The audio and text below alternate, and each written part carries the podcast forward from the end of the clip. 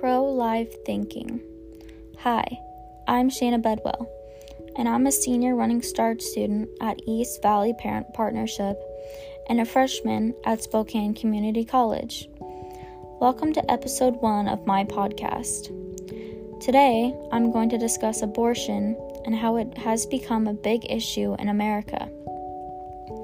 I would like to start this podcast by talking about abortion in general. First of all, what is abortion? According to Andy Marso of Topeka Capital Journal, the medical definition of abortion is the termination of pregnancy after the fertilized egg has implanted in the uterus. In this episode, we'll talk about having late abortions, the risks of having a medical abortion, the different stages of abortions, and how murder is murder. Today, the world keeps making abortion a more normal thing for people to have. Now, certain states are allowing people to get abortions up until they give birth. To me, this is very disturbing. Some people may get an abortion because their genetic tests come back and they see that the baby has a deformity or Down syndrome. This makes the situation a lot harder because the genetic tests don't come back until late in the second trimester of the pregnancy. This means it is too late for a medically simple abortion. The woman must undergo a saline abortion, which requires her going through the labor to deliver a dead fetus or a dilation and evacuation, D&E, with her being put to sleep so that the pregnancy can be terminated which means the fetus would be torn apart in the uterus for removal, often in recognizable pieces. Both procedures are terrible and emotionally wrenching. Not only are abortions terrible, but they are also extremely dangerous. In some instances, patients have died due to endometriosis and toxic shock syndrome because of having a medically induced abortion. Patient 1 was previously healthy, an 18 year old woman who underwent a medically induced abortion. Four days after the patient went to an emergency department with reports of abdominal cramping. She had had a physical and pelvic examination, and they both seemed to be normal. And then she was discharged, taking acetaminophen and codeine. The patient returned three days later and reported nausea, vomiting, and weakness. She had a temperature of 36.3 degrees Celsius. Her heart rate her heart rate was 147 beats per minute. She had hypertensive blood pressure, which was 78 over 53, and had dry mucous membranes. Laboratory studies also showed an elevated white cell count. The patient ended up dying 10 hours after admission. Another example is patient 2, who is very similar to patient 1. Patient 2 was a previously healthy 21 year old woman who underwent a medically induced abortion. Five days after, she reported abdominal pain and vomiting. The following morning, she became unresponsive. She was transported to a local emergency department. The physical examination showed a rectal temperature of 38.9 degrees Celsius. She had fixed and dilated pupils and mild abdominal distension. She died 40 minutes after she was brought to the emergency department. Both patient 1 and patient 2 had similar temperatures, ranging from 36.3 degrees Celsius to 38.9 degrees Celsius. And they both came to the hospital complaining of abdominal pain. This is a serious issue. Not only is the baby dying, but the mother is dying as well. If the mother doesn't die, abortion still damages the general health of aborted mothers. A survey of American obstetricians published in Your Body Ecology found that 87% have hospitalized women due to serious complications following legal abortions.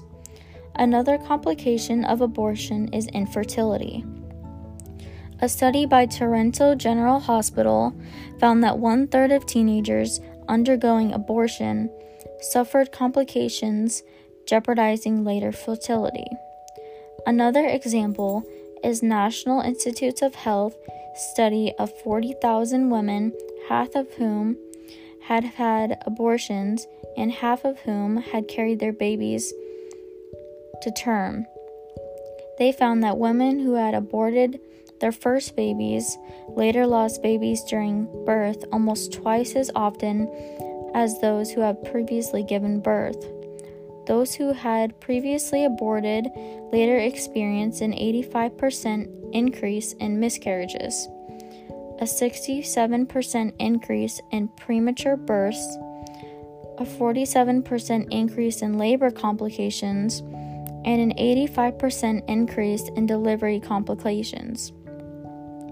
Abortions are extremely unsafe, not only because it kills the baby, but a lot of the time the mother gets hurt or killed in the process as well. Next, I would like to talk about different abortions and how they work and the stages of life the fetus is in while in the womb.